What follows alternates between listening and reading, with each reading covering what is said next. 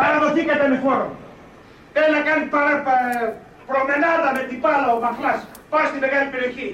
Ας έχει παίκτες. Σουτάρατε. Έτσι μένει το κόμμα. Χαίρετε, χαίρετε. Είμαι ο Γιώργος Ψύχας. Είναι η εκπομπή Προμενάδα, το νέο αθλητικό podcast της Athens Voice. Και σήμερα έχω τη μεγάλη χαρά και τιμή να φιλοξενώ εδώ στο στούντιό μας έναν από τους τρεις ανθρώπους που μου έχουν πει κατά καιρούς ότι μοιάζω. Ε, όχι, δεν έχω φέρει τον Νίκολα Μιλουτίνοφ, ούτε τον Μπορχα Μαγιοράλ. Σας δίνω λίγο χρόνο να το χωνέψετε αυτό. Έχω φέρει τον Εμίλιο Οικονομίδη. Χαίρετε, χαίρετε.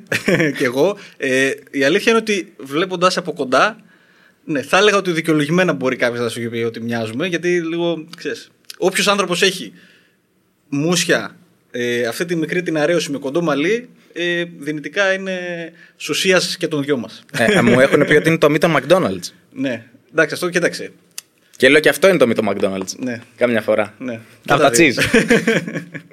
Εμίλε, σε ευχαριστώ πάρα, πάρα πολύ Εγώ που είσαι ευχαριστώ. εδώ σήμερα, γιατί ξέρω ότι εκτός του ότι μένεις στη Θεσσαλονίκη έχεις και ένα πάρα πολύ βαρύ πρόγραμμα. Εγώ ευχαριστώ που επέμενες βασικά, γιατί είναι, το, το εκτιμώ πολύ αυτό και χαίρομαι που το καταφέραμε. Προμενάδα λοιπόν, υπάρχει ένα τελειτουργικό. Δεν ξέρω αν έχεις δει κάποιες προηγούμενες εκπομπές. Ρωτάω κάθε καλεσμένο στην πρώτη σεζόν, ρωτούσα όλους τους καλεσμένους. Τι θυμούνται από το μοντέλο του 1994. Εγώ δεν ήμουν αγέννητος στο Μουντιάλ του 94. Το περίμενα. Το, δεν ξέρω την ατάκα, αν εννοείς αυτό. Εντάξει, ε, προμενάδα με την μπάλα ο Μαχλάς. Αλλά εντάξει, μέχρι εκεί. Οπότε στη δεύτερη σεζόν αποφάσισα να ρωτάω μόνος όσου ξέρω ότι ήταν γεννημένοι αρκετά πριν από το 94. Δηλαδή μια ημερομηνία βασικά κάποια χρόνια πριν, ούτως ώστε να μου πούνε ρε παιδί μου, θυμάμαι αυτό. Δηλαδή θυμάμαι το Μαραντόνα να πηγαίνει στην κάμερα και να κοιτάζει έτσι. Ε, θα κάνω την δεύτερη ερώτηση λοιπόν. Ε, ποιο ήταν το πρώτο Μουντιάλ που παρακολούθησες; Το πρώτο Μουντιάλ, εντάξει, αμυδρά πολύ θυμάμαι το 2002. Αμυδρά, Κορέας, Ναι, ναι. που ήμουν, ξέρω εγώ, 7 χρονών. Το 95 είμαι γεννημένος. Μετά το 2006 το θυμάμαι πολύ πιο χαρακτηριστικά. Θα σου έλεγα αυτό που έχει- μου έχει μείνει πιο χαραγμένο όμως στη, στη μνήμη μου είναι το 2014, γιατί ήταν το πρώτο στο οποίο ήμουν φοιτητή και είχα πολύ ελεύθερο χρόνο και δεν έχω χάσει δευτερόλεπτο από το Μουντιάλ της Βραζιλίας του 2014. Ε, εγώ θα σου πω, ε, το λέω από το, το 2002 θυμάμαι πάρα πολύ ένα γκολ. Βασικά θυμάμαι πολύ την πορεία της Τουρκίας. Ναι. Άπειρα. Που ήταν πολύ καλή ομάδα τότε Ναι. και είχε συνδυαστεί και πιο πριν. Είχε και η Γαλατά Σαράι, τέλος πάντων είχε πάρει και το UEFA. Ήταν πολύ ιδιαίτερο το Μουντιάλ του 2002 γιατί έχει και παρασκήνιο λόγω Νότιας Κορέας. Έχει και, έχει πολλές, έβγαλε πολλές ιστορίες, ας πούμε. Και ο MVP ήταν ο Καν που έπνιξε ουσιαστικά γκολ στον τελικό. Βραζιλία Μαδάρα και όλα τα σχετικά. Ε, σε αυτό το Μουντιάλ ήταν τότε που είχε γίνει ένα μεγάλο σκάνδαλο με ένα αγώνα της Μεταξύ- Ιταλίας. Ναι, στο Νότια Κορέα και με την Ιταλία και με την Ισπανία έτσι υπήρχε, θα λέγαμε, μια εύνοια προς τους Κορεάτες. Αυτά είναι τα ωραία. Αυτό είναι το, το μελάκι. Ναι, εντάξει. Έχει, βγάζει ιστορία στο Μουντιάλ τώρα πάντα. Το Euro βέβαια το 2004, εντάξει, προφανώς. Εκείνο θυμάμαι, ναι, αλλά εκείνο ξέρεις, είναι μόνο η ανάμνηση που έχεις όταν είσαι. δεν Στους ξέρω. δρόμους έξω. Ναι. Ε, Εντάξει. Θυμάσαι που ήσουν σε κάθε μάτσα εκείνο. Όσο μικρός και να σου. Δηλαδή πρέπει να είσαι κάτω από πέντε χρόνια για να μην θυμάσαι τι, τι γινόταν, ας πούμε. Η όλη αγάπη για το ποδόσφαιρο όμως πώς ξεκίνησε, Μιλή; Ή Γιώργο, δεν ξέρω. Θα, Δε- θα δε- δείξει. δε- δεν ξέρω, να σου πω την αλήθεια. Γιατί το περίεργο είναι ότι δεν ασχολείται κανείς από την οικογένειά μου με μπάλα. Ο πατέρας μου δεν ε, υποστηρίζει ποτέ κάποια ομάδα. Δεν γνωρίζει, από, πο- δε- δεν έχει ιδέα από ποδόσφαιρο. Οπότε δεν είχα κάποιο ερέθισμα. Η καταγωγή μου είναι κατά το ίμιση από τη Λάρισα, οπότε όλο το σόι από εκεί ήθελα να με κάνει ΑΕΛ. Τα πρώτα μάτια που έχω δίνει στην ΑΕΛ. Και ένα από τα πρώτα βίντεο, νομίζω, με κάμερα μαν τη σύντροφό σου. Ε, τώρα, Σωστά. Ε, να έχετε πάει στην ΑΕΛ και Σωστά. να παίρνει συνέντευξη. στε- από τον Βαλάωρα. Το Βαλάωρα. Ναι, γενικά είναι, έχω πολύ καλή σχέση με τη Λάρισα. Σαν, ε, τη, τη συμπαθώ και σαν πόλη και σαν καθημερινότητα. Έχω και φίλους πολλούς. Είναι σου λέω και η καταγωγή μου κατά το ίμιση. Τέλος πάντων, προσπαθούσαν αυτοί να με κάνουν ΑΕΛ. Εν τέλει, εγώ δεν έγινα ΑΕΛ παρότι συμπαθώ την ΑΕΛ. Ε, αλλά ναι. Ε, οπότε ο πατέρας μου δεν ασχολούνταν. Τώρα εγώ στην πορεία κάπως αυτό με κέρδισε, να σου πω την αλήθεια. Έπαιζα με φίλους μου ξέρεις, στο σχολείο, τέτοια. Άρχισα να αποκτώ μια συναναστροφή και όσο μεγάλο έβλεπα ότι ξέρεις, μ' άρεσε να μαθαίνω και πράγματα για το ποδόσφαιρο. Παίχτες. Ε, έπαιζα βιντεοπαιχνίδια σε σχέση με το ποδόσφαιρο. Δηλαδή, ό, ό,τι υπήρχε. λα- Με το χρόνο το. Ξέρεις, η γιατί αναστροφή μου ρωτάω. ήταν όλο και μεγαλύτερη. Γιατί έχεις πάρα πολύ μεγάλη αγάπη για το ποδόσφαιρο και φαίνεται και είσαι τότε να ρε παιδί. μου. Επόμενη Αυτό είναι ερώτηση. μια- Επόμενη είναι ερώτηση. μια Τώρα μπιχτή, είναι, δεν είναι ξέρω. κακό καλοκαίρι να είσαι τότε, να θα σου πω την αλήθεια αυτό. δηλαδή, Γιατί ο Ριτσάρλσον ε, το σήκωσε. Εντάξει. Μια Ποιος, χαρά. ποιος είναι ο Ριτσάρλισον. Εδώ θα συμφωνήσω. άμα που φύγει, δεν είμαι και- άμα τότε. φύγει και ο Κέιν, άστο. Δύσκολα τα πράγματα. Θα φύγει τώρα Δύσκολα τα βέβαια. πράγματα και εσύ μεγαλώνει και μπορεί να- ανταγωνισμό πολύ. Εξαρτάται Ναι. ποιος θα έρθει. Ε, σαν το game δεν, δεν βρίσκεις. Ναι. Δεν ξέρω τώρα αν. Επειδή το γυρνάμε καλοκαίρι και δεν ξέρω πότε θα βγει το επεισόδιο, μπορεί ήδη να έχει παίξει τότε, να ξέρω πόσα μάτια και να είναι αυτή τη στιγμή να πηγαίνει για πρωτάθλημα. Ξέρω, δεν νομίζω. Πολύ Πρωταθλήτρια δύσκολο. χειμώνα. Αλλά κοίταξε, δεν είμαι πολύ αισιόδοξος. Γιατί υπάρχουν και. ενισχύθηκαν και άλλες ομάδες πολύ. Δηλαδή και η Aston Villa και η Newcastle. Πολλοί ενισχύθηκαν, οπότε δύσκολα τα βλέπω τα πράγματα. Εδώ έβλεπα προχθές η Bradford θέλει να πάρει τον Τζάμπερ και άλλους δύο-τρει Ω, κάτι. έχει ανέβει πολύ ο ανταγωνισμός στην Premier. Πολλές καλές ομάδες. Είσαι φανατικός Πρέμιερ, δηλαδή από είναι το πρωτάθλημα πρωταθλήματα. που βλέπω σίγουρα περισσότερο. Με, με διαφορά από το δεύτερο, ας πούμε. Εντάξει, αφιερώνεις και βίντεο κάθε καλοκαίρι. Τα τρία τελευταία ή τα δύο τελευταία; Έξι τελευταία καλοκαίρι. Έξι τελευταία; Έξι, έξι. Διαβασμένος. Ναι. Πάντα ο γιο είναι Δεν, διαβασμένος. δεν πάνε και πολύ καλά τα πράγματα τελευταία, οπότε καλώς θυμάσαι λίγα. Δύο θα θυμόμαστε. ναι. Ε, που κάνεις, για να το πούμε σε όσους δεν ξέρουν, που αμφιβάλλω αν δεν ξέρουν, ε, ό- όσοι πάτησαν το βίντεο αυτό. Ε, κάνεις ε, τις προβλέψεις σου για, τη, για την τελική βαθμολογία ας πούμε, του επόμενου Μαΐου. Μία από τις ιδέες που είναι αλήθεια από το εξωτερικό πα, παρμένη, να σου το πω έτσι. Ε, αλλά για κάποιο λόγο έπιασε. Ενώ εδώ. Υπάρχει κόσμος που βλέπει το πρωτάθλημα της Premier League. Δεν ξέρω αν είναι- αν είμαι ο κατάλληλος να μιλάω γι' αυτό και να εκφέρω γνώμη. Δηλαδή. Επειδή είσαι προτιμώ τότε να στο- το λες. Ε, ε, θα συνεχιστεί και πολύ αυτό το bullying που δέχομαι αυτή τη στιγμή. ε, θα σου πω. Είναι- Υπάρχει πολλοί κόσμο που ασχολείται με την Premier. Εγώ όμως δεν θέλω τόσο πολύ να σου πω την αλήθεια να προσεγγίζω και το κανάλι και να, εκ- τόσο πολύ να, να είναι ένα κανάλι άποψης σε σχέση με το ποδόσφαιρο και να σχολιάσει την επικαιρότητα ή κάτι τέτοιο. Εγώ θεωρώ, γιατί θεωρώ ότι αυτό υπάρχει ήδη, το κάνουν πολλοί άνθρωποι καλύτερα από μένα ε, και ούτως ή άλλως είναι, και, είναι κορεσμένο. Θεωρώ. Κορεσμένο εννοώ. υπά- Υπάρχουν άνθρωποι που το κάνουν σταθερά, υπάρχουν και τα media, άνθρωποι που δουλεύουν σε αυτά που το κάνουν πολύ καλά. Και ασχολούνται με αυτό όλη τους την ημέρα. Εγώ θα ήθελα να κάνω κάτι πιο ψυχαγωγικό σαν περιεχόμενο στο κανάλι. Ε, οπότε ναι. Πολλές φορές έχω πει ότι θα σταματήσω αυτά τα βίντεο προβλέψεων, ας πούμε, αλλά πάντα για κάποιο λόγο αυτό δεν θέλει καθόλου κόσμος να σταματήσει. Είναι πλέον, στο λέω εγώ ως θεατής, έτσι πρώτα Ναι. απ' όλα. Ε, είναι σαν. Θεσμό, ρε παιδί μου. Δεν Ναι, είναι ναι. πολύ βαρύγδοπη η λέξη, αλλά κατάλαβες. Είναι τώρα μια συνήθεια ότι περιμένουμε Εμίλιο να βγάλει αυτό. Φυσικά και στην αρχή του καλοκαιριού με τις προβλέψεις. Όλοι περιμένουν βέβαια, αλλά όταν ε, κατακονόμαστε πάντα στο τέλος και τα μούτρα μου είναι πρώτη μου στο τσίλι καφενείο. Τα φιλιά που, έχω- μας. που έχουμε πάει κουβάδες, άπειρου, ε, εντάξει. Κοίταξε, οκ. Είναι. ε, ε, έχει πλάκα να το κάνεις από μόνος σου, ρε παιδί μου. Δηλαδή, σαν Γιώργος, αν παρακολουθείς τη Super League, να πεις ότι αυτή, να, να πεις στην αρχή της σεζόν έτσι θα γίνουν τα πράγματα και να λες αυτό πιστεύω θα γίνει και στο τέλος να ακούσει τι είπες. Δηλαδή, είναι ένα βάθος 9 μηνών, στο οποίο μπορεί να γίνουν χιλιάδιο και να- αυτό που σημαίνει να είναι. Έχει τεράστιες μπαρούφες, ας πούμε, ή να έχεις πέσει του the point και να είσαι γκουρού. Του- Πάντως και στις δύο περιπτώσεις, είτε τα έχεις πετύχει όλα, είτε δεν έχεις πετύχει τίποτα, viral θα γίνεις. Γιατί Ναι. θα σου πούνε πω, πω είσαι όντως γκουρού, Ναι. ή απ' την άλλη ότι δεν πετυχαίνεις το ελέφαντα στο μισό μέτρο. Ναι. Απλά συνήθως ξέρεις ό,τι αφορά το στοίχημα, ε, πολύ δύσκολο να μην ταυτιστεί αρνητικά αν δίνεις προβλέψεις. Δηλαδή, εδώ έχουν στιγματιστεί αρνητικά τώρα ε, μεγαθήρια, ας πούμε, του, της ελληνικής δημοσιογραφίας ακόμη. Δηλαδή, εγώ θυμάμαι μια περίοδο ε, κάνανε χιούμορ για, και, και τρολάρανε το Σωτηρακόπουλο, ας πούμε, που, οκ, στο κομμάτι του ποδοσφαίρου είναι τοτέμ. Είναι πραγματικά έχει καταφέρει τρομερά πράγματα. Δηλαδή μέχρι και αυτόν. Εντάξει, άμα και λες μετά, εντάξει, οκ, αφού δεν πέρασε και αυτός ε, αλώβητος, τι να κάνουμε. Εμείς είμαστε χαμένοι από χέρι. Θα ήθελα να σε πάω στην πορεία και στην κριτική, Ναι. αλλά αφού το ξεκινάς έτσι. Επειδή ρε παιδί μου είσαι δημόσιο, δημόσιο πρόσωπο, κατάλαβες. Εκθέτεις τον εαυτό σου, βγαίνεις Ναι. στα φώτα της δημοσιότητας. Ε, όλη αυτή τη σχέση και την τριβή με τον κόσμο. Κάνεις κάτι ψυχαγωγικό φυσικά, αλλά θα σου πω. Δηλαδή θυμάμαι ένα επεισόδιο ε, που είχε γίνει ένα λάθος με τον Παρντό. Ε, Σωστά. με τον Πάρντο. Και από κάτω, δηλαδή, παράγει ένα περιεχόμενο το οποίο πραγματικά ενώνει το, τον κόσμο και το λέω με, με πάσα ειλικρίνεια γιατί. Θα σου πω, εγώ, ας πούμε, με τον αδερφό της κοπέλας μου, περιμένω πώς και πώς να βγει quizball, σταματάμε το βίντεο, απαντάμε στο χαρτί και μετά βλέπουμε το σκορ μας. Δηλαδή, το- ό,τι κάνεις εσύ με τον καλεσμένο σου, το κάνω και εγώ με τον Σάβα. Αυτό είναι και νομίζω και ένας λόγος επιτυχίας γιατί είναι του, του συγκεκριμένου concept. Και αυτό το κάνουν πάρα πολύ. Δηλαδή, μ, φτιάχνουν και δικά τους quizball. Γιατί έχουν δει το επεισόδιο και θέλουν να παίξουν, ας πούμε. Αυτό εντάξει είναι πολύ κολακευτικό, να σου το πω έτσι. Τώρα το κομμάτι της κριτικής δεν θα έλεγα ότι αυτό με τον Πάρντο είναι από τα χειρότερα. Θα σου πω το εξής. Γενικά το ίντερνετ είναι πολύ σκληρός χώρος όσον αφορά το κομμάτι της κριτικής και θεωρώ ότι πρέπει να έχεις γερό στο μάχη για να ανταπεξέλθεις σε αυτό.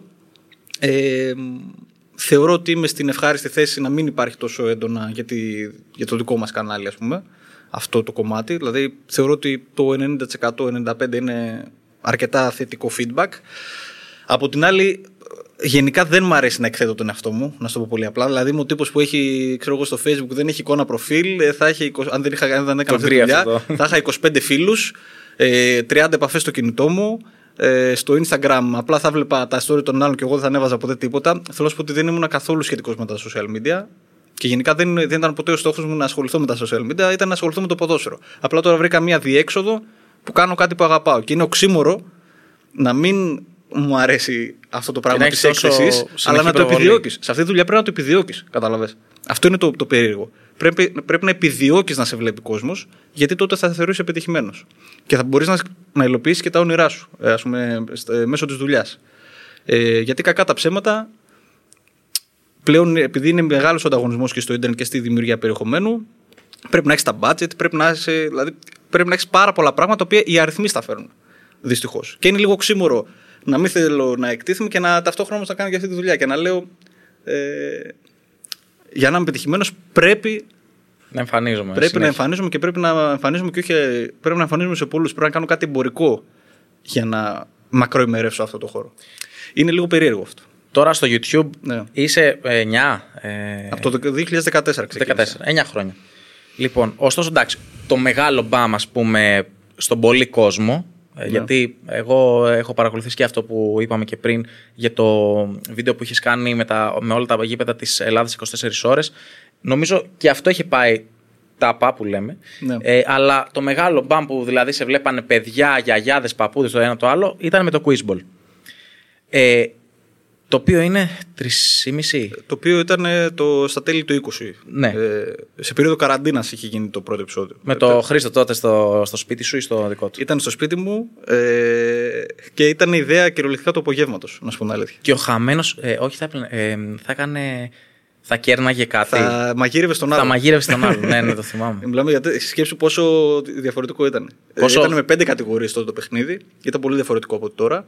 Με πέντε κατηγορίες. Όπου η ιδέα είναι η εξής: Ότι έχουμε. Ρε παιδί μου, ήθελα, ε, αισθανόμουν πάρα πολύ δημιουργικό στην περίοδο της καραντίνας, να σου πω την αλήθεια. Είχα πάρα πολλές ιδέες και ήξερα ότι θα φύγω στο εξωτερικό.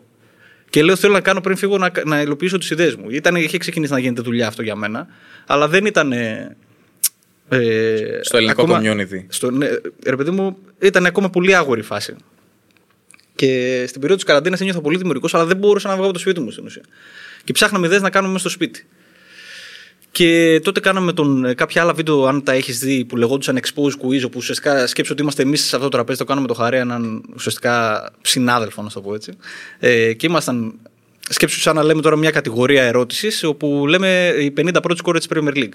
Και ήμουνα εγώ και έλεγα, ξέρω εγώ, Αγκουέρο. Έλεγες εσύ Σίρερ. Έλεγα εγώ Ανρί. Έλεγες ναι. εσύ Ντρογκμπά. Μέχρι κάποιος να μην έχει να πει κάτι. Αυτό ήταν τρομερά πετυχημένο για, το, για τα τότε στάνταρ. Και μου έκανε εντύπωση και λέω: «Α, Εντάξει, αυτό είναι πετυχημένο. Είναι κάτι που είναι quiz, γυρίζεται σπίτι. Α κοιτάξω να το κάνω σαν τηλεπαιχνίδι, ας πούμε, να σκεφτώ κάτι σε κατηγορίες, να βγάλω κάποιους κανόνες και πάμε. Να το κάνουμε έτσι. Και παίρνω το Χρήστο τηλέφωνο και λέω: «Ρε Εσύ, έλα λίγο το απόγευμα να κάνουμε την ιδέα. Δεν ξέρω καν αν στο πρώτο επεισόδιο δεν θυμάμαι καν αν το λέγαμε quizball. Πρέπει να το λέγαμε. Ε, και την ονομασία την έχει βγάλει η κοπέλα μου, α πούμε, σε αυτό, στο, στο concept. Στο, στο quizball. Δικαιώματα, copyrights. Ναι. Τελείωσες. Οπότε που το quizball εντωμεταξύ Το ήταν παίρνει και, και φεύγει. ήταν και εκπομπή στο BBC αθλητική το, τη δεκαετία του 70 τώρα. Έτυχε να το ψάξω και αυτό έτσι πρόσφατα, άσχε- άσχετη πληροφορία. Ακραίο. Ναι.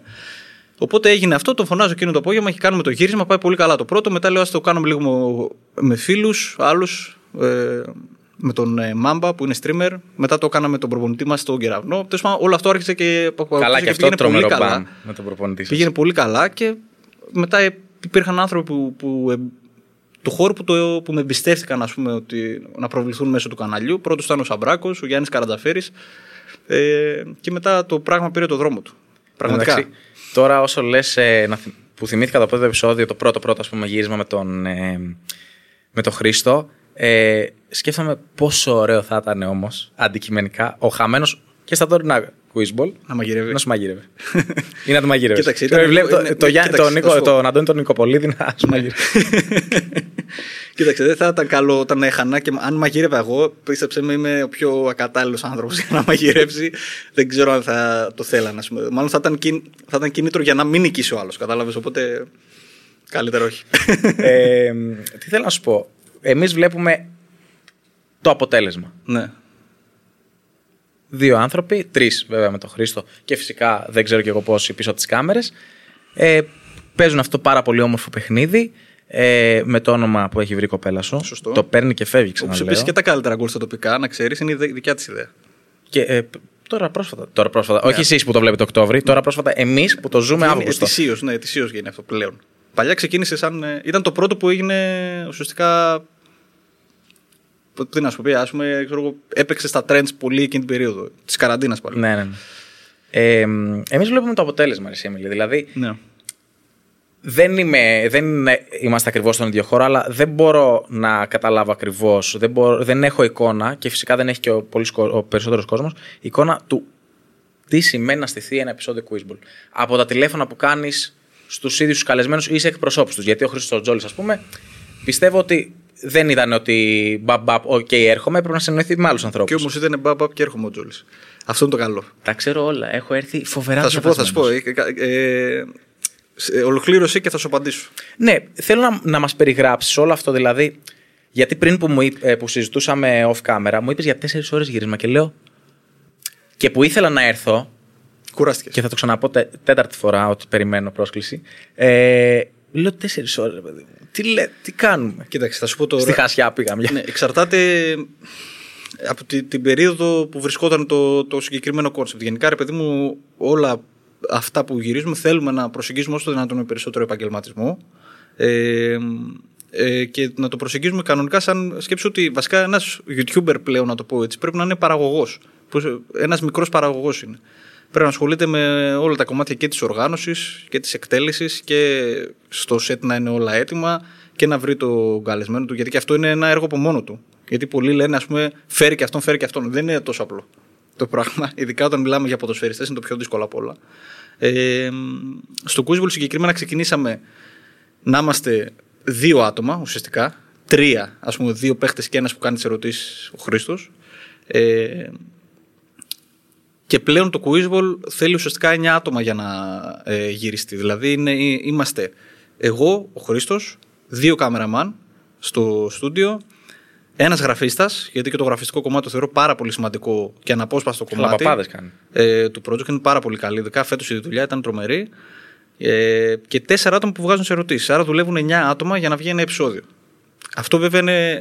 Θα μπορούσε να μην δουλεύουν τόσα, απλά έχει να κάνει με τη δικιά μας λίγο τελειωμάνια Στον και βλέπεις ψυχαναγκασμό, ότι- ας πούμε. Ναι, παρόλο, παρόλο που υπάρχουν τόσα, τόσοι άνθρωποι που δουλεύουν, πάλι γίνονται λάθη. Και μετά για λάθη στις ερωτήσεις που μπορούν να γίνουν, λάθη του- στην παραγωγή, στο. Πάλι είναι λίγα άτομα για να βγει. Απλά λες, μετά φτάνεις σε ένα σημείο και λες: Αξίζει τώρα στα πλαίσια του YouTube ε, να δώσω τέτοια. να ανεβάσουμε τόσο πολύ το budget της παραγωγής για να βελτιώσουμε το περιεχόμενο. Μετά έρχεσαι λίγο σε αυτό το, το τέτοιο. Το Quizball γενικά παίρνει πάντως συνολικά, αν πούμε σε χρόνο, το γύρισμα εξαρτάται πώς απαντάει ο κάθε καλεσμένος. Εγώ είμαι πλέον πιο εξοικειωμένος, γι' αυτό το λέω έτσι. Στην αρχή έκανα και εγώ πολύ χρόνο να απαντήσω. Πλέον ε, είναι πιο γρήγορος ο χειρισμός από δικιάς μου μεριάς. Υπάρχουν Quizball το οποίο έχουμε γυρίσει σε δύο ώρες. Υπάρχουν και Quizball που έχουμε κάνει έξι ώρες. Ο Λέτζα, ας πούμε, ήταν ένα εξάωρο επεισόδιο. Α, ωραία, γιατί τον έχω καλέσει και για εδώ. ε, Να είσαι προετοιμασμένος. Χριστός και Αν το Παναγία. βλέπει, έξι ώρες. Μας ταλαιπωρήσε πολύ. Ο Σάμαρη που ήταν τρομερός παίχτης, μου άρεσε πάρα πολύ. Φοβερός και ήταν Σάμαρης, απίστευτο φοβερός ανταγωνιστικό το επεισόδιο και μου άρεσε πάρα πολύ αυτό. Μου αρέσει να έρχεται ένας άνθρωπος που το γνωρίζω πρώτη φορά και να, να, μου, να μου βγάζει από πάνω αυτό το ότι πρέπει να ξέρεις. OK, okay, προφανώς θα τον σέβομαι, αλλά θέλω να παίξω το παιχνίδι κανονικά. Μου αρέσει και ο άλλος να παίζει το παιχνίδι κανονικά και να είναι και αυτός ανταγωνιστικός. Ε, και ο Σάμαρης το έκανε τρομερά αυτό. Όπου στην τελευταία ερώτηση που είναι για να πάρει το match, έχει κάνει μια μισή ώρα να απαντήσει, ξέρω εγώ. Που είναι τρομερό tryhard, ας πούμε, αλλά το γουστάρω πολύ. Και έχω να λέω για το Σάμαρη, ήταν το, από τα ωραία γυρίσματα. Ε, μ, θα επανέλθω λίγο εκεί πέρα που είπες Ναι. για τα λάθη.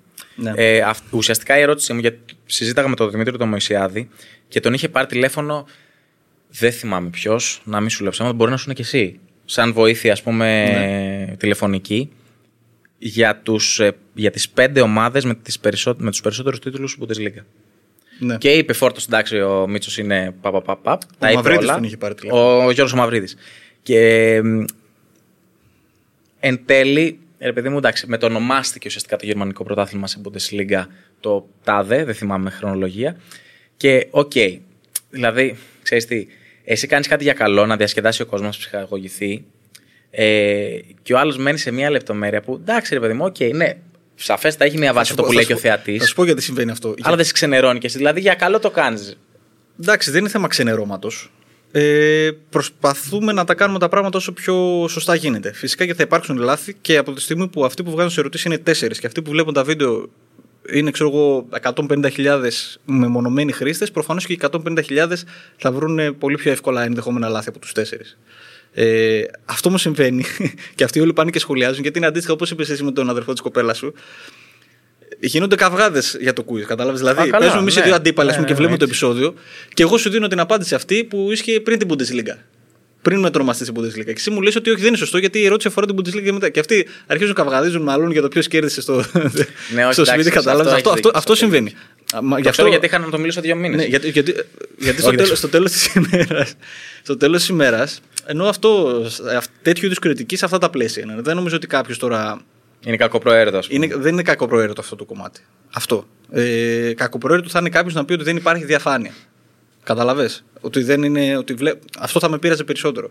Να πει ότι δεν είναι. Είναι Καλά, στημένο το το έχουν πει παιχνίδι. και αυτά άπειρες φορές. Ότι Εντάξει, ξέρει το λέω. ερωτήσεις και τέτοια. Εννοείται, αλλά εντάξει, σε αυτό δεν μπορώ, δεν μπορώ να κάνω κάτι. Σε αυτό, ε, θα Άντε να πρέπει- αποδείξω τον άλλον ότι δεν είσαι δεν ελεύθερο. μπορείς, δεν μπορείς να το αποδείξεις. Αυτό, που- αυτό που μπορείς να κάνεις και αυτό που μπορώ να κάνω είναι να μέσα, μέσα από τη δουλειά μου τέλος πάντων να χτίσω όσο το δυνατόν περισσότερη εμπιστοσύνη μπορώ με αυτούς που βλέπουν. Μέχρι εκεί. Δεν μπορώ να, δεν μπορώ να το αποδείξω αλλιώς. Εγώ αυτό που μπορώ να πω είναι ότι δεν περνάω καλά. Δεν θα περνούσα καλά άμα ήξερα Άμα τις ήταν ερωτήσεις. στημένος, ας πούμε. σε Ναι, εισαγωγικά. άμα ήξερα τις ερωτήσεις. Μέχρι εκεί, εντάξει. Δεν νομίζω ότι έχει νόημα να το συζητάμε αυτό. Ε, μ, quizball, εντάξει, το quizball είναι αυτό που, ρε παιδί μου, θα πω στο Νίον, ας πούμε, quizball, θα μου πει Αιμίλιος. Οκ, Ναι. ή θα πω Αιμίλιος και το, πρόγραμμα- το πρώτο πράγμα που θα σκεφτούν είναι, ε, είναι το quizball.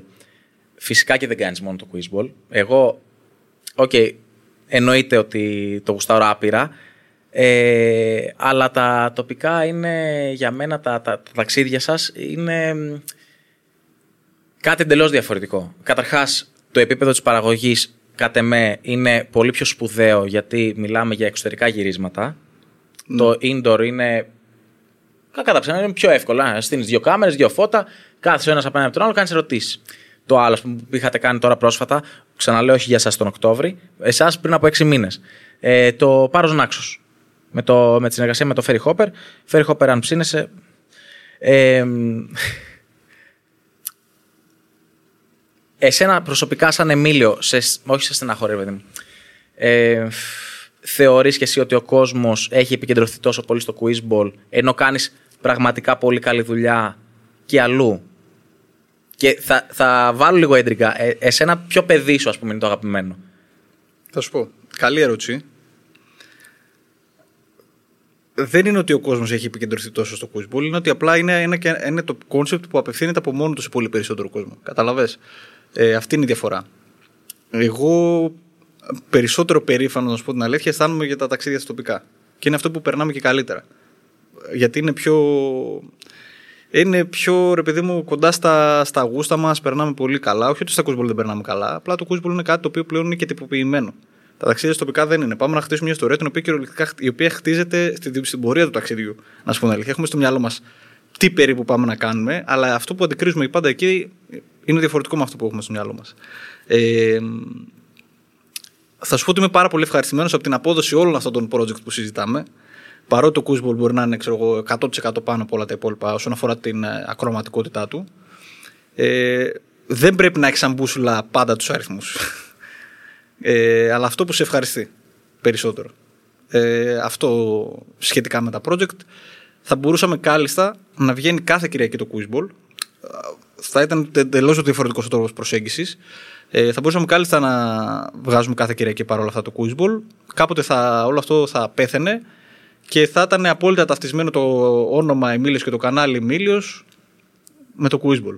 Δηλαδή, αν επιχειρούσα να κάνω το οτιδήποτε άλλο, δεν θα ήταν πετυχημένο. Εγώ θέλω να δείξω κάνοντας πολλά διαφορετικά concept, γιατί δεν είναι μόνο τα τοπικά και το Quizball, είναι και άλλα, ότι μπορούμε να κάνουμε πολλά πράγματα καλά.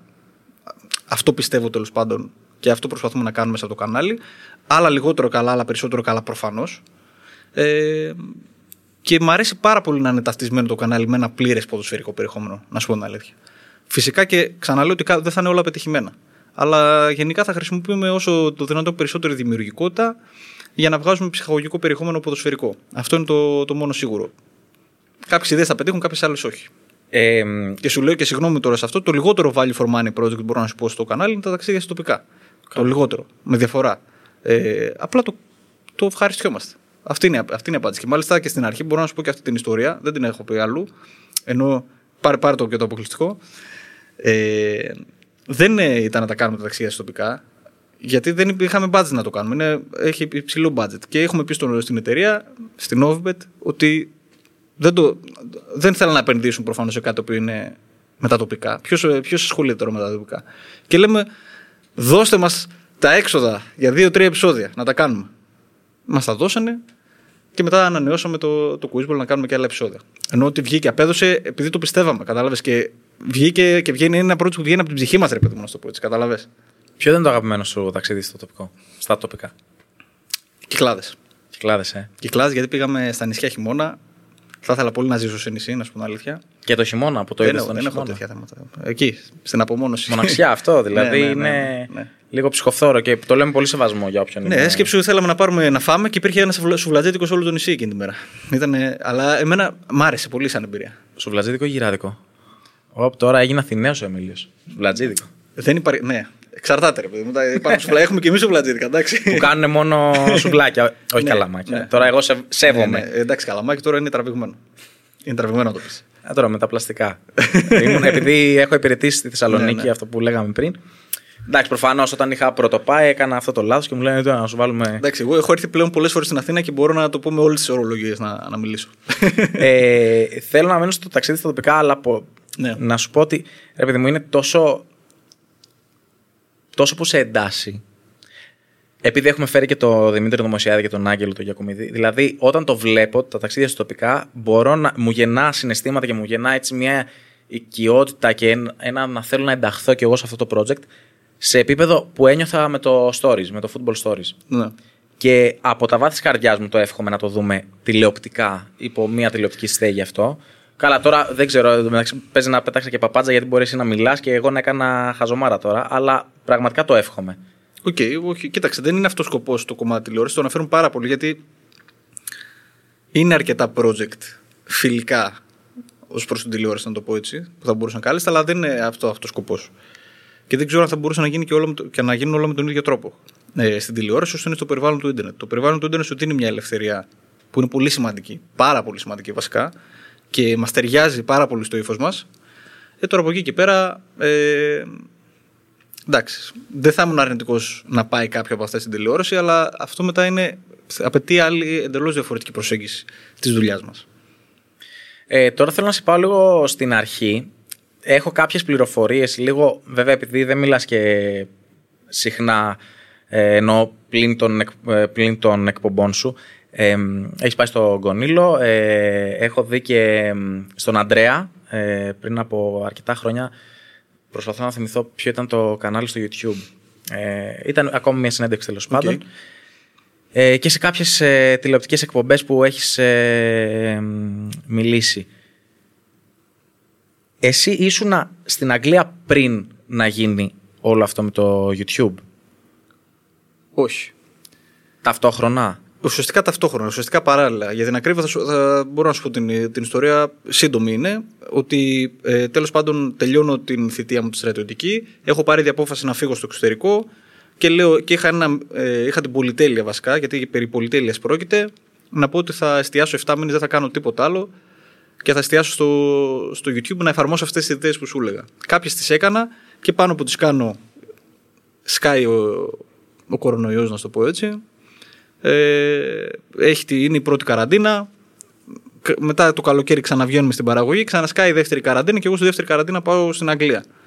Ε, μετά εκεί όμως δεν κάτσα πάρα πολύ, γιατί ε, και εκεί ουσιαστικά ε, σ- τα πανεπιστήμια κλείσαν. Ό- Όλα online γινόντουσαν, οπότε δεν υπήρχε λόγος για μένα να μένω εκεί. Γύρισα και ταυτόχρονα ουσιαστικά συνέχισα το YouTube, το ανέπτυξα και έκανα τελείως και ένα μεταπτυχιακό εκεί που δυστυχώς η εμπειρία δεν ήταν ε, αυτή που ήθελα. Ε, Online δεν είναι τόσο ωραίο. Από κοντά ήταν πολύ ωραία εμπειρία. Και οι σπουδές σου είναι πάνω στην πληροφορική, στον προγραμματισμό. Σε τι είναι; Ε, Πληροφορική το πτυχίο, το μεταπτυχιακό σε σχέση με το ποδόσφαιρο είναι. Οκ. Ε, το περίμενες ότι όταν θα έκανες αυτό το μεταπτυχιακό θα γινόταν όλο αυτό το μπαμ, ας πούμε, με το YouTube; Θα σου πω. Πάντα όταν ξεκινάς αυτό το πράγμα, όπως και εσύ καλή ώρα κάνεις το podcast σου εδώ, το video σου συγκεκριμένα, πρέπει να έχεις στο μυαλό σου ότι αυτό που κάνω θα γίνει κάτι μεγάλο. Πρέπει να το οραματίζεσαι. Άμα δεν το οραματιστεί, άμα δεν το οραματίζεις όταν το ξεκινάς, εγώ σου λέω day one που δεν ξέρεις ακόμα να ανοίξεις το μικρόφωνο, ας πούμε. Να, δεν ξέρεις να κάνεις μοντάζ, δεν ξέρεις τίποτα. Πρέπει να το οραματίζεις από την πρώτη μέρα. Αν δεν το οραματίζεσαι, δεν έχεις τόσες πιθανότητες να, να τραβήξεις αυτό πολύ. Πρέπει να το οραματίζεις. Δεν σου λέω ότι. Αλλά να έχεις το ιδεατό στο μυαλό σου, πού θέλω να φτάσω, ας πούμε. Και πολλές φορές μπορεί και να ξεπεραστεί αυτό.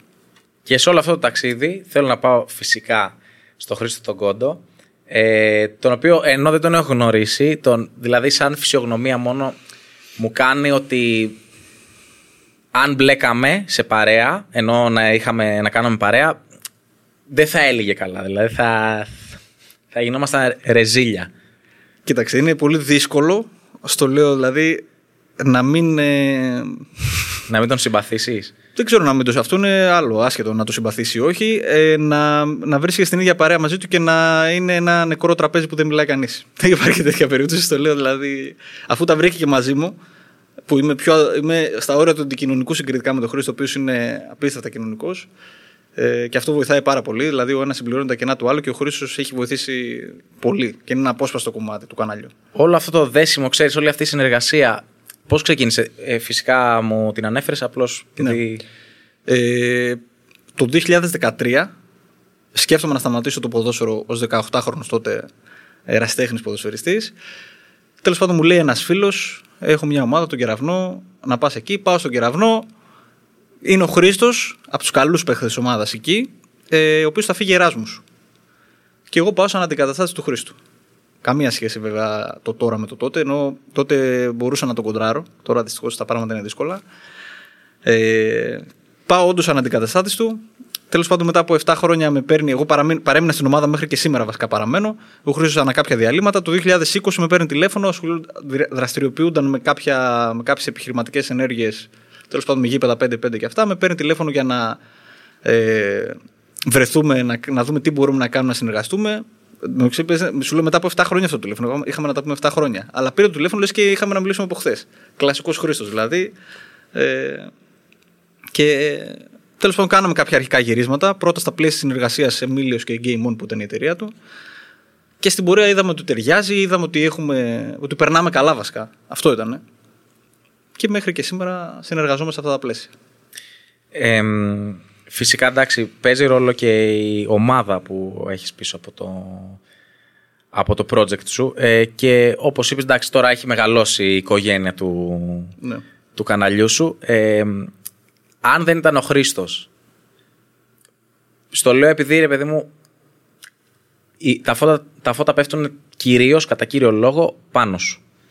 Αλλά δεν ξέρω, εγώ ας πούμε που το βλέπω σαν θεατής, τον θεωρώ με πολύ σεβασμό το λέω προς εσένα, το 50%. Δεν, δεν υπήρχε περίπτωση να είναι ίδια τα πράγματα χωρίς το Χρήστο. Το λέω δηλαδή ξεκάθαρα.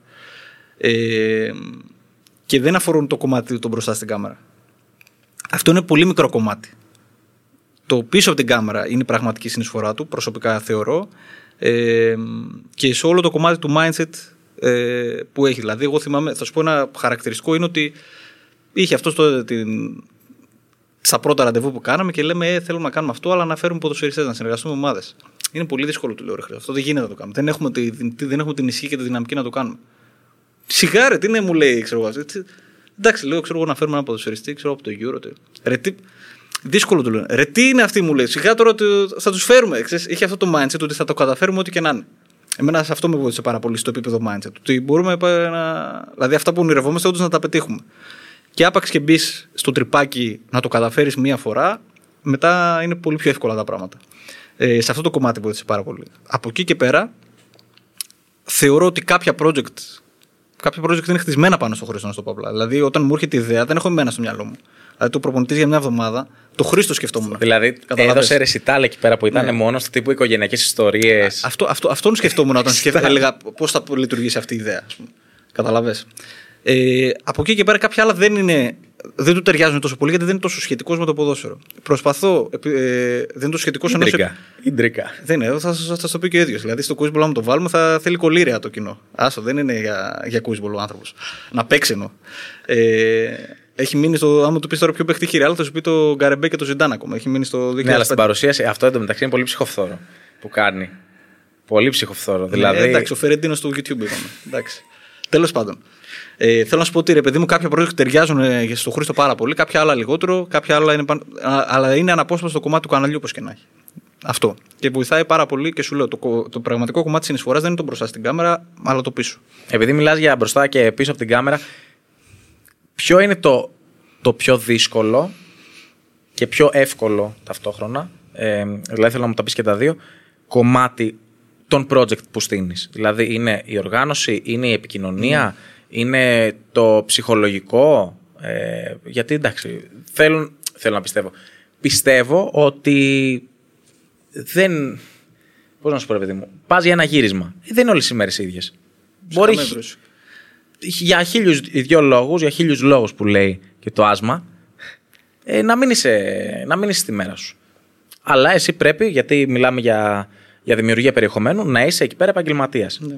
Γι' αυτό στο αναφέρω για την ψυχολογία σαν. Οκ. Ε, κοίταξε, το, στο, στο τελευταίο που ανέφερες είναι μια δουλειά που παίζει πολύ ρόλο η διάθεση. Από εκεί και πέρα, όταν έχεις μια μέρα κακή διάθεση και πρέπει όμως να αποδώσεις και να φαίνεσαι καλοδιάθετος, γιατί ψυχαγωγικό είναι το περιεχόμενο, ε, νομίζω ότι είναι ένα skill που αποκτάται με το χρόνο. Αυτό είναι, είναι πραγματικά μια ικανότητα που αποκτά. Δηλαδή, έχω φάει πολλές ε, σκοτωδίνες σε γυρίσματα και να τα βλέπω όλα ε, να έχω θολώσει, ας πούμε. Ε, επειδή κάτι μπορεί να μην πάει όπως το είχα στο μυαλό μου, αλλά την πρώτη φορά ήταν πολύ δύσκολο, δεν μπορούσα να τα απεξέλθω. Τη δεύτερη ε, λίγο πιο εύκολο. Ε, τώρα έχουμε φτάσει σε ένα σημείο που που νομίζω ότι μπορώ να το διαχειριστώ κάπως καλύτερα. Και πάλι θα επηρεάσει κάπως φυσικά έτσι. Ε, τώρα στο κομμάτι της δυσκολίας, το πιο δύσκολο είναι το κομμάτι της οργάνωσης μακράν. Μακράν. Νομίζω. Ε, και, και ειδικά σε project τα οποία δεν έχουν να κάνουν 100% με σένα. Για παράδειγμα, προτιμώ την οργάνωση στα, στα, στο προπονητή για μια εβδομάδα που είπαμε για την Πάρο και την Άξο, ε, καθώς εμείς ήμασταν υπεύθυνοι του πότε θα πάμε στην Πάρο στην Άξο, του πόση ώρα θα ψάξουμε να βρούμε παίχτες και όλο αυτό το κομμάτι. Στο Quizball δεν είναι όλα στο χέρι μας. Γιατί πρέπει να οργανωθείς με άλλους ανθρώπους σαν καλεσμένους, ας πούμε, που η διαθεσιμότητά τους είναι πολύ περιορισμένη. Ε, Επομένως, ε, προτιμώ την Η δικιά μου δεν οργάνωση. είναι. Σε ποια κατηγορία είσαι καλός; Στα gossip, 100% που λέει. Όλοι, ο όλοι, ρε Νίκος. φίλες, όλοι σε αυτό είναι καλοί. 100%. ε, γενικότερα θυμάμαι πολλές ημερομηνίες και συμβάντα. Δηλαδή πιστεύω Οκ. ιστορία θα ήμουν. Πάντως να πολύ- ξέρει, επειδή σε κόψα πριν που συζητούσαμε off camera, πιστεύω θα ήσουν όντως καλός παίχτης στο Quizball. Εδώ, εδώ την αφήνω την πρόταση. Έχει ανοιχτά τα μάτια του χρόνου γιατί θα αλλάξει. Αμέ. λίγο. Εντάξει. Αμέ, Ε, βεβαίως. οπότε ναι, προτιμώ τέλος πάντων σε επίπεδο οργάνωσης αυτά που έχουν να κάνουν ε, 100% με εμάς και τη δική μας ευχέρεια παρά αυτά που μπλέκουν και άλλους, αλλά χρειάζεται να υπάρχουν και αυτά. Ε, θέλω να. Θα παραμένω στο Quizball. Θέλω να μου πεις δύο-τρεις αγαπημένες αναμνήσεις, ιστορίες, κάτι ας πούμε χιουμοριστικό μπορεί να έχει συμβεί. Ναι. Ξέρεις κάτι που να, να έχει πάει ένας καλεσμένος σε άλλο κτίριο από τη. Εντάξει, από αυτός εκεί πέρα. συνηθισμένο είναι. Γιατί Α. το στούντιο είναι σε περίεργο μέρος. Δηλαδή, αλλού σε, βγάζει, σε βγάζει το maps, αλλού είσαι πραγματικά. Εδώ το. Της Αθήνας. Της Αθήνας. Της Αθήνας. Μόνο στην Αθήνα βασικά έχουμε στούντιο. Στη Θεσσαλονίκη κάνουμε. Γενικά είμαστε ευέλικτοι. Ένα ευέλικτο σχήμα έτσι, που μετακινούμαστε. Ε, στην Θεσσαλονίκη. Σ- Μια ωραία ιστορία είναι με Ντέμι. Την Ε, τραγουδίστρια. Αστεύομαι, εντάξει. Δεν, δεν- Με Ντέμι Νικολάηδη. Κάνω πολύ κακά αστεία. Ε, εντάξει, τώρα να, με όλο το σεβασμό στην Ντέμι την τραγουδίστρια, όταν λες Ντέμις, δεν, Ναι, ναι. όταν λες Ντέμι, δεν σου έρχεται η Ντέμι. Το Ρούσο. Σου έρχεται το, Εντάξει, σταματάω, σταματάω. Ε, Τέλος πάντων, με τον Ντέμι ήταν το εξής: Ότι γενικά δεν ήξερε και πολύ τη φάση με το παιχνίδι. Ε, αλλά ήξερε ότι ήμουν καλός στα logo. Όπου λέει σε μια φάση θέλω να βγω λίγο. που τέλος πάντων, ρε παιδί μου, πώς να σου το πω. Επειδή δεν ήξερε, ήταν σε φάση χαλαρά, ρε παιδί μου. Πάμε και δεν ξέρω. Γενικά δεν μου αρέσει να πολύ εμφανίζομαι. Ε, είναι πολύ επιλεκτικός σε αυτά που κάνει. Που εγώ το εκτιμώ αυτό. By the way. Ε, και πάμε, τον γνωρίζουμε, κάνουμε το κομμάτι συνέντευξης. Αυτός ξέρεις, αρχίζει και λέει: Τι ήρθαμε τώρα, ρε παιδιά, να κάνουμε συνέντευξη τώρα; Ε, να παίξουμε. Εμένα μου είπαν για άλλο concept. Και, λέει, και γίνεται συνέντευξη και πάμε στο, παιχνι- στο κομμάτι του παιχνιδιού. Ρίξω, ε, Χρήστο, ρίξε νόμισμα και τα σχετικά. Και βγαίνει έξω ο Ντέμις και λέει: Συγγνώμη λίγο να, πάρω, να βγω λίγο έξω. Και βγαίνει λίγο έξω. Λέμε με τον Χριστό, τι έγινε τώρα. Αυτός θέλει να φύγει. Λέμε, ξέρω, ότι Σε δεν ναι. του άρεσε καθόλου. Και τέλος πάντων έχει πάει έξω να πάρει το τηλέφωνο, τον αριθμό τηλεφώνου του δικό μου, γιατί μέσα στο επεισόδιο ε, με παίρνει τηλέφωνο σε ένα λόγο. Και να παίρνει σε εμένα ρωτήσει, τηλέφωνο για να, με, σε βοη- για να τον βοήθη. βοηθήσω και, και εν τέλει, όχι απλά δεν βγήκε έξω για να κάνει, για να, για να δυσανεσχετήσει, αλλά για να, κάνει, να δώσει κάτι αρκετά διαφορετικό, ας πούμε, μια διαφορετική νότα στο επεισόδιο, κατάλαβες. Και εν τέλει γούσταρε πάρα πολύ ε, μετά από εκείνο το επεισόδιο και ήταν αυτός μάλιστα που έφερε και το Σάμαρι μετά στο, στο Quizball. Από μόνος του. Ε, οπότε, ναι. Αυτή είναι μια ωραία ιστορία. Μια άλλη με τον Κωνσταβάρο που αυτό φάνηκε στην κάμερα. Με το Χλωτσκι, το θυμάσαι αυτό; Ένα μηδέν ποιος, αυτός. Αυτός, ναι, ναι, ναι. Αυτό Ναι. ήταν και αυτό ωραίο. Γενικά, εντάξει, έχει πολλά. Τι να σου πω. δεν- Τώρα μου διαφεύγουν σίγουρα πάρα πολλά, αλλά εντάξει. Ε, από την άλλη, μια στιγμή που είπες, ξέρω εγώ, μπορεί να έχει γίνει κουφιά η ώρα, μια ζημιά στον εξοπλισμό, κατάλαβες κάτι. Ή να έβρεχε και να σου είπε ο άλλος δεν Εντάξει, έρχομαι. Και φορές μετά που- να μην βγήκε ποτέ το επεισόδιο. Όχι, ό- ό,τι επεισόδιο γυρίσαμε βγήκε. Είναι αλήθεια. Ε, αλλά π- τεχνικά θέματα, εντάξει, τα- μπορεί ενδεχομένως να τα ξέρεις και εσύ, το να μην έχεις πατήσει ακόμα και το ρεκ, ας πούμε, και να χρειαστεί να ξαναγυρίσουμε την. Ε... Το έχεις πατήσει, ε.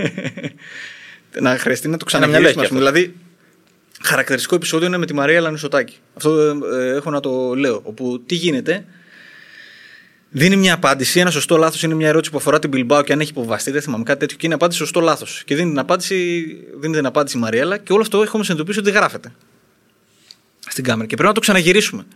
Και πώς να φανεί αυθόρμητο τώρα ότι όντως έχουμε αγωνία να δούμε τις θα απαντήσεις, αλλά το ξέρουμε ήδη.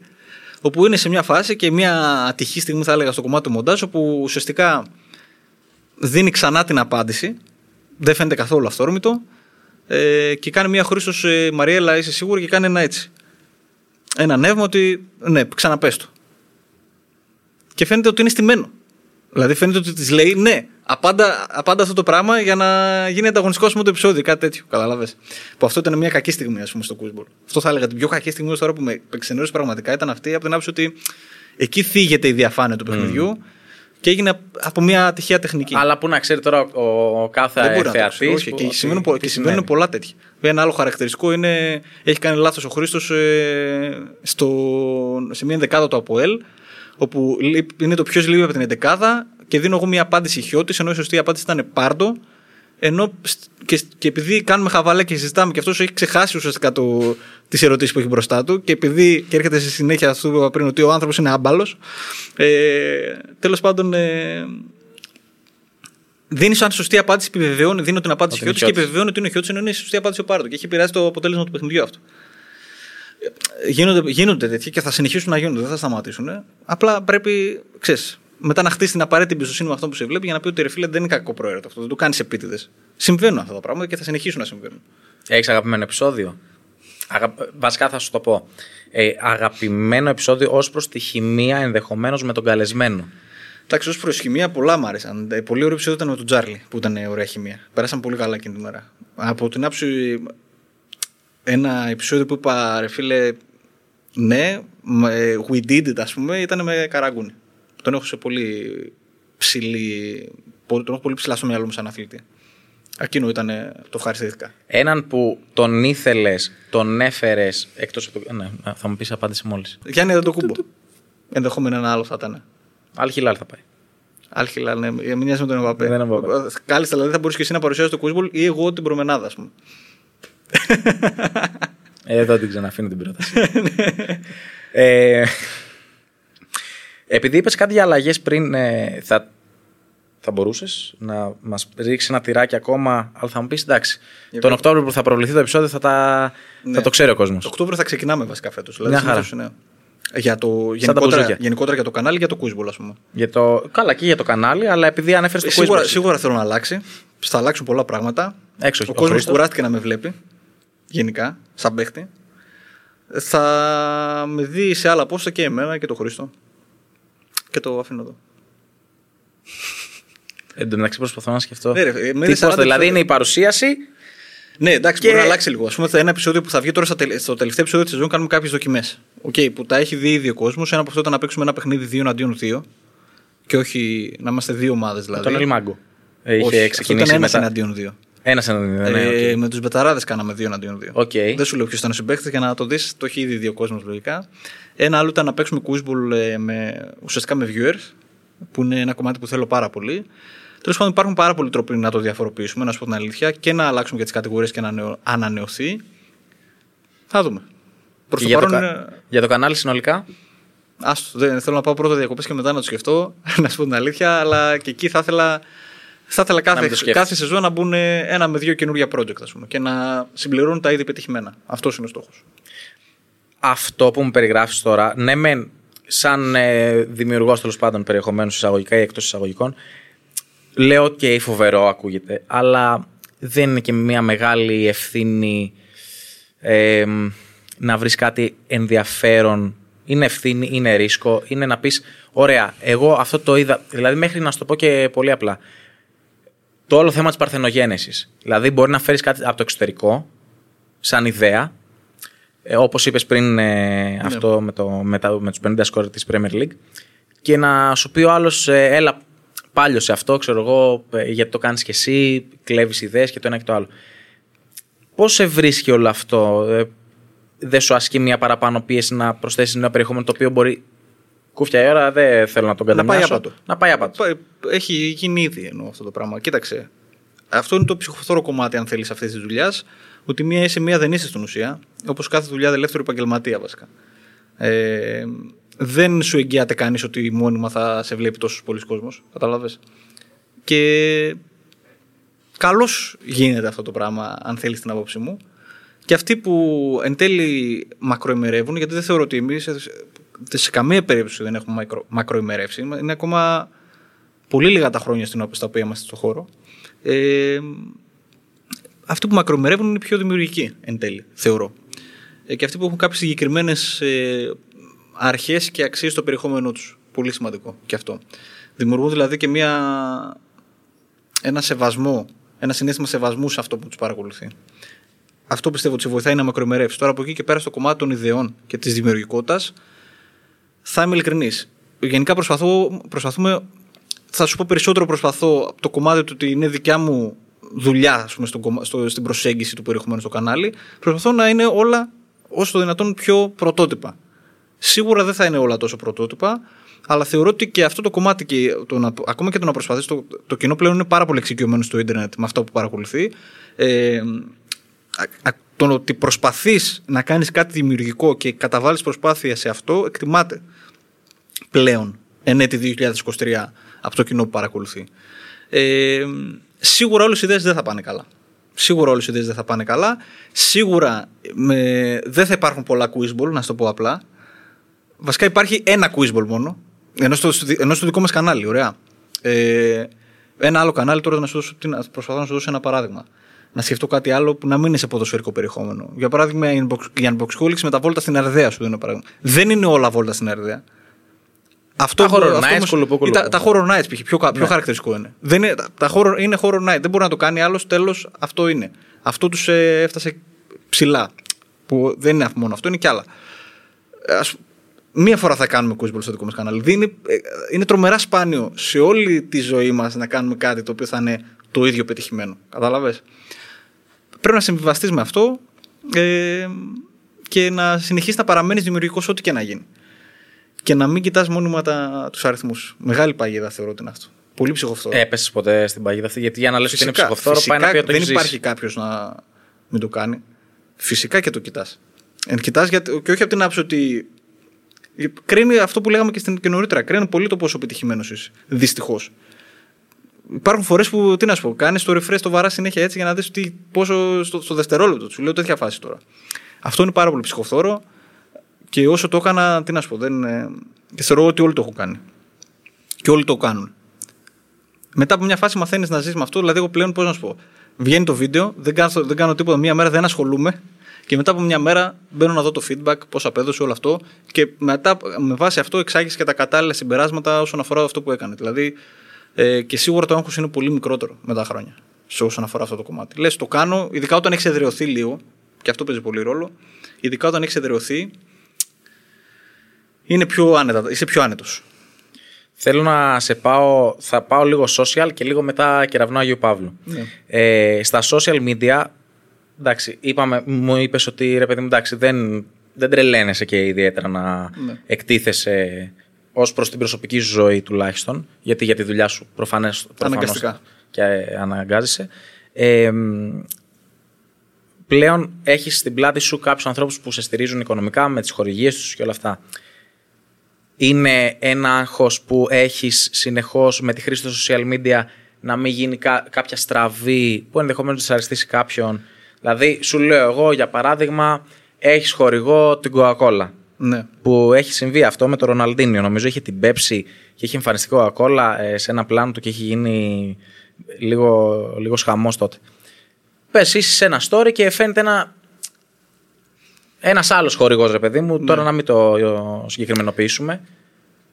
Θέλω να πω ότι πιέζεσαι ως προς αυτή την άποψη και έχεις συνηθίσει ενδεχομένως ότι πρέπει να προσέχεις και κάθε τι. Σίγουρα πρέπει να προσέχεις πάρα πολύ βασικά στα social media γενικότερα, όχι μόνο όσον αφορά τους χορηγούς που λες, αλλά και αυτούς που σε βλέπουν. Είναι περίεργες οι εποχές και μπορείς να εκτεθείς πάρα πολύ εύκολα ε, στο Ιντερνετ και ουσιαστικά να, να, να τελειώσεις μέσα σε μια στιγμή μετά από, κα- από, κάπου- κάποιο λάθος, ας πούμε, να πεις κάτι που δεν πρέπει. Θέλει πολύ μεγάλη προσοχή όλο αυτό. Και το κομμάτι της έκθεσης είναι σε άλλα level πλέον έχει φτάσει. Μπορεί να γίνει viral κάτι αρνητικό που είπες από το πουθενά. Τώρα από εκεί και πέρα, ε, στο κομμάτι των, ε, των εταιρεών και των χορηγών πλέον είναι απαραίτητο, δεν το συζητάμε καν. Ειδικά αν θέλεις να κάνεις υψηλό επίπεδο παραγωγής, πρέπει να έχεις πολλές εταιρείες να σε στηρίζουν, μάλιστα, όχι μόνο μία. Ε, και αν θέλω να λέω ότι είμαι επαγγελματίας αυτό που κάνω, ε, οφείλω να είμαι σε όλα τα επίπεδα. Και ουσιαστικά, σαν επαγγελματίας, οι πελάτες μου είναι δύο. Στα social, στα, σαν content creator, να το πω έτσι. Είναι αυτοί που με παρακολουθούν, οι οποίοι με πληρώνουν έμεσα ε, βλέποντας απλά τα βίντεο. Οφείλω ως προς αυτούς, σαν επαγγελματίας, να τους σέβομαι, να εξελίσσω το περιεχόμενό μου, να τους προσφέρω κάτι ψυχαγωγικό ε, και τέλος πάντων να, να γουστάρουν αυτό που βλέπουν στην τελική, στο τέλος της ημέρας. Απ' την άλλη, η άλλη μεριά των πελατών μου είναι οι εταιρείες, οι οποίες με πληρώνουν άμεσα και θα πρέπει και σε αυτούς να φέρω ένα αποτέλεσμα. Για παράδειγμα, αν έχω μια εταιρεία με αθλητικά είδη, ε, η οποία να χορηγεί το, ένα βίντεο του καναλιού, θα πρέπει αυτοί που βλέπουν το κανάλι να μετατραπούν σε πελάτες και αυτής της εταιρείας. Θα πρέπει εγώ να φροντίσω να μετατραπούν σε πελάτες του, του κάθοτε χορηγού. Ζόρικο βέβαια και αυτό, γιατί εσύ κάνεις μια εκπομπή και είσαι, έχεις ντυθεί ας πούμε στο ρόλο του παίχτη για το quizball, ε, του αφηγητή και του παρουσιαστή για, το, για τα ταξίδια στα τοπικά και το καθεξής. Ναι. Αλλά το να πουλήσεις την, Εντάξει. την εταιρεία, το χορηγό σου, είναι ένα τελείως διαφορετικό κομμάτι. Εντάξει, είναι διαφορετικό. Εγώ θεωρώ ότι και αυτό εμπειρικά, να σου πω την αλήθεια, γίνεται. Ε, χτίζεται και βελτιώνεται. Και δεν, σου, δεν θα πω ότι είμαστε στο ιδανικό επίπεδο ακόμη. Έχουμε πολλά περιθώρια βελτίωσης και σαν κανάλι εμείς, αλλά και οι ίδιες οι εταιρείες, θα σου πω. Γιατί τώρα σιγά σιγά αρχίζει και ξεδιαλύνεται το, το, το τοπίο και οι εταιρείες επιλέγουν να τοποθετούνται οργανικά στο περιεχόμενο. Που αυτό είναι, πάρα, είναι προτιμότερο. Φέρνει πολύ καλύτερα αποτελέσματα, κατά την άποψή μου. Και αυτό που έχω δει μέσα από τη δικιά μας δουλειά. Ε, Επομένως, μέσα από όλη τη αναστροφή και αυ- αυτήν με, με εταιρείες, μπορούμε να τις εντάξουμε και πιο ε, σωστά, αν θέλεις, ώστε και να μην γίνεται ενοχλητικό για το θεατή και να αξιοποιήσει ο θεατής ενδεχόμενες προσφορές που μπορούν να το προκύψουν ε, από την εκάστοτε εταιρεία, αλλά και η εταιρεία να μην είναι ευχαριστημένη και ε, τα χρήματα τα οποία επένδυσε ε, για να διαφημιστεί να τη έρθουν πίσω. Ε, με, με ποικίλους τρόπους. Γιατί μπορούν να τη έρθουν είτε με awareness, ότι κάποια εταιρεία θέλει να ακουστεί το όνομά της μέσα από τη δουλειά σου, θέλει να ταυτιστεί με, με τη δουλειά σου ουσιαστικά, γιατί θεωρεί ότι θα της κάνεις καλό.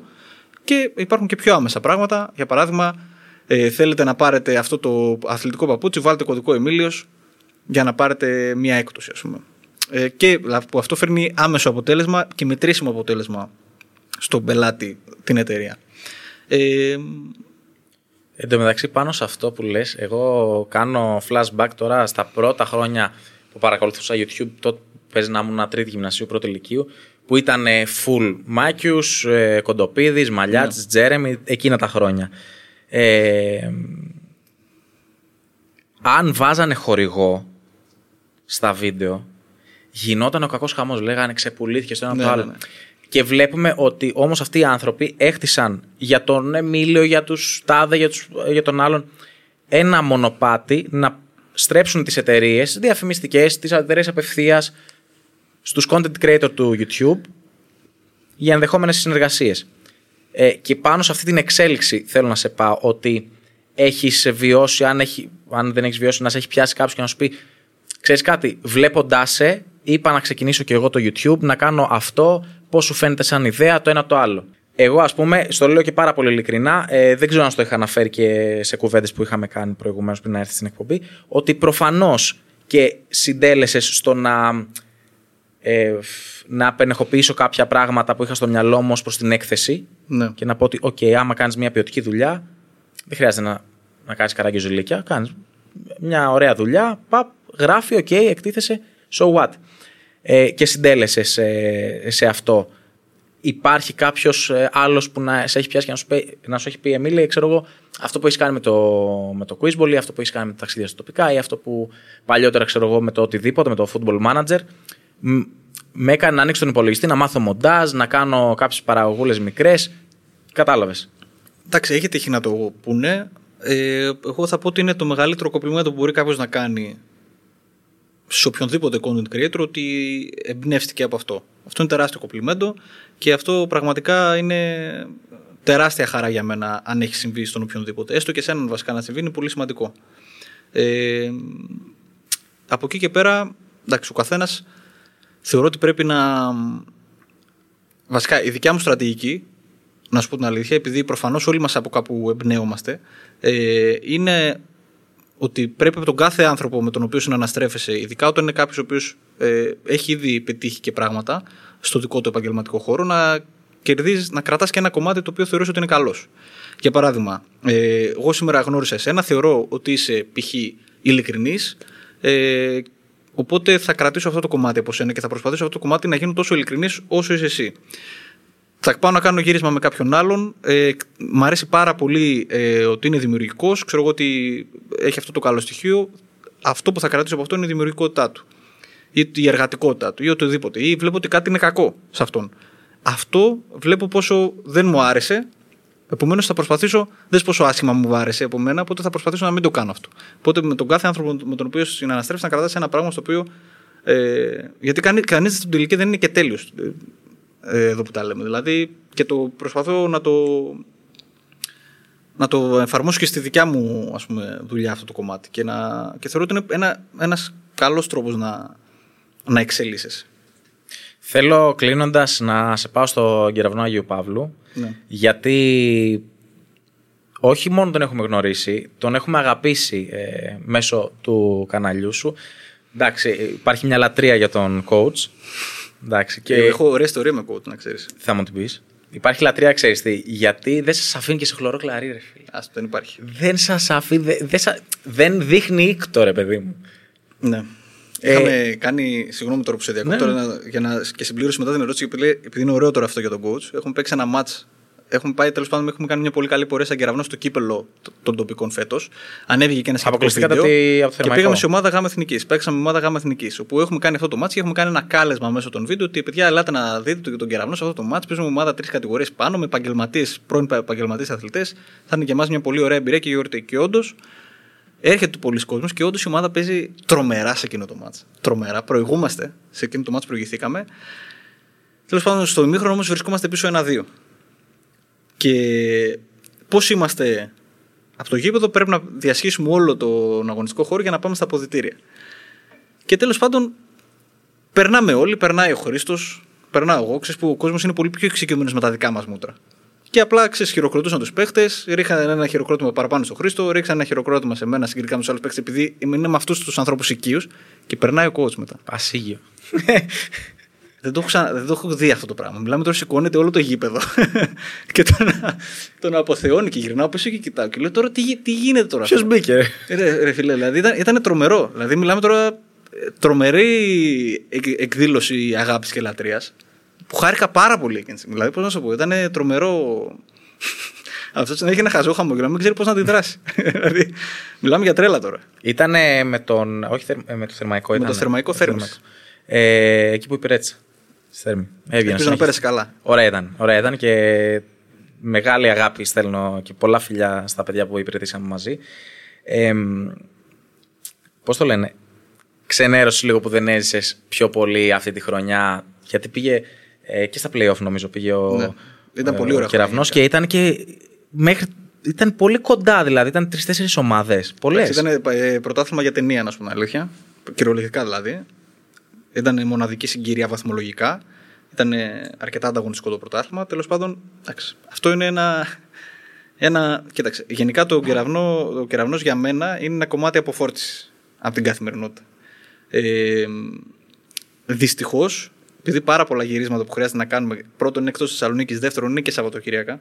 Πάρα πολλά. Λόγω του ότι οι αγώνες είναι Σαββατοκύριακα, λόγω ότι στα τοπικά ας πούμε, παίζουν Σαββατοκύριακα, λόγω ότι πρέπει να κάνουμε βίντεο Σαββατοκύριακα τέλος πάντων.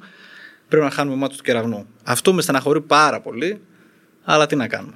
Είναι η δουλειά μας. Σε κάποιες περιπτώσεις έχουμε βάλει σε δεύτερη μοίρα, βασικά σε πολλές περιπτώσεις πέρυσι, λόγω της ιδιαιτερότητας της σεζόν, βάλαμε πολύ πίσω τη δουλειά μας για να πάμε να είμαστε με τον κεραυνό. Αλλά σου λέω, είναι το κομμάτι. Δηλαδή, θεωρώ ότι όποιος έχει παίξει στο ρεστινικό ποδόσφαιρο και έχει βρεθεί σε ένα καλό περιβάλλον και σε μια οργανωμένη ομάδα, ας πούμε, που τα βασικά που είναι μια παρέα, βασικά γιατί αυτό είναι το, η επιτυχημένη συνταγή στο ρεστινικό ποδόσφαιρο, θεωρώ ότι με καταλαβαίνεις αυτό που λέω. Ε, ελπίζω ο κεραυνό να παραμείνει ένα κομμάτι αποφόρτιση για πολλά χρόνια ακόμα. Ε, Μίλη, θα επιλέξω αυτή την, ε, την αναφορά στον κεραυνό γιατί είναι πραγματικά κάτι που. και εγώ που δεν έχω σχέση, ρε παιδί μου. Δηλαδή, ούτε έπαιζα. Εντάξει, έπαιζα πολύ μικρός ποδόσφαιρο, μπασκετικός είμαι πιο πολύ. Ε, αλλά πραγματικά σου λέω πο- αυτό και, το, και τον κεραυνό και την μπαμ των, των Χάριδων, του Χαριτάσου και του Καρπούζη.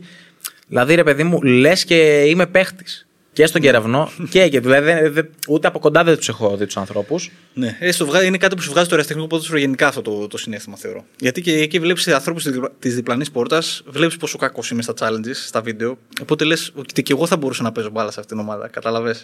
Ενώ είναι, το, είναι τοπικό. Αυτό είναι, ξέρεις, μαζευόμαστε για να περάσουμε καλά όλοι. Δηλαδή δεν- ούτε λεφτά παίρνεις ούτε τίποτα. Το κάνεις γιατί, γιατί γουστάρεις, ας πούμε αυτό.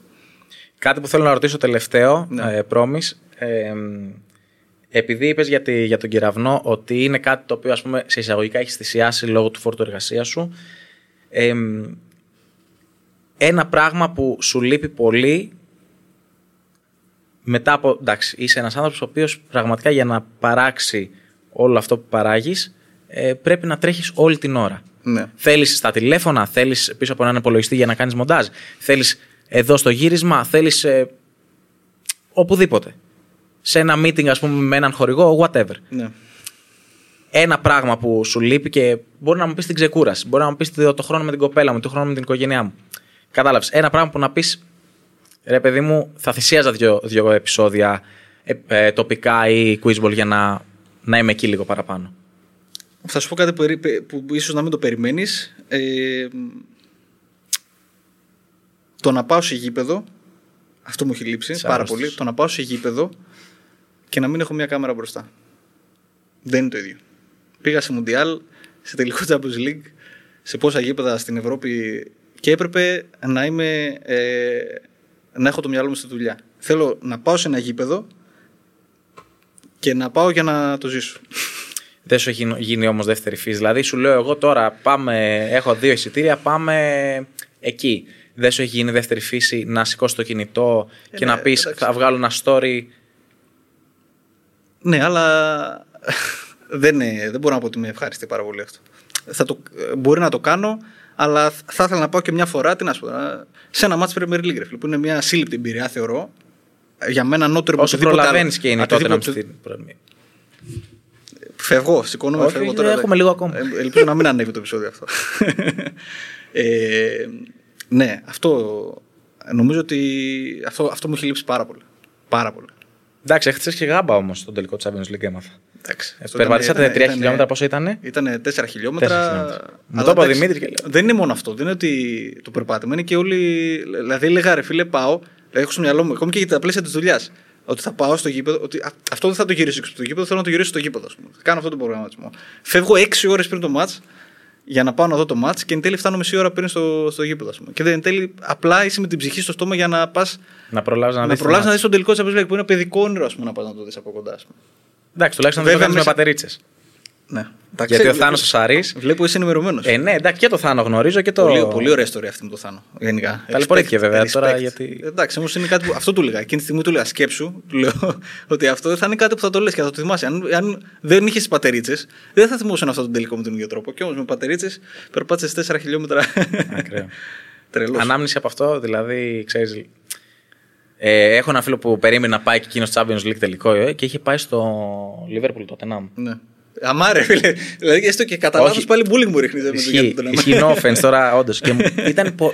μου λέει ρε παιδί μου, τι να σου πω, χίλιες φορές να βλέπα λιβαδιά Τρίπολη, ξέρω. Εντάξει, όχι, δεν μπορώ να σου πω αυτό το πράγμα. Ε, Εγώ θα σου πω ότι ως λάτρης του ΠΕΠ, μεγάλος λάτρης, ε, δεχόμουν καλή ώρα από πολλούς φίλους μου ε, επιθέσεις για τον ΠΕΠ που δεν παίρνει Champions League και τέτοια και τους πήγα εκεί και τους λέω: Παιδιά, εγώ θα πάω στην Κωνσταντινούπολη και θα, τους, σηκώσω- θα το φέρω μαζί με τον ΠΕΠ, τους λέω, γιατί είναι μεγάλη μου συμπάθεια, ε, τέλος πάντων.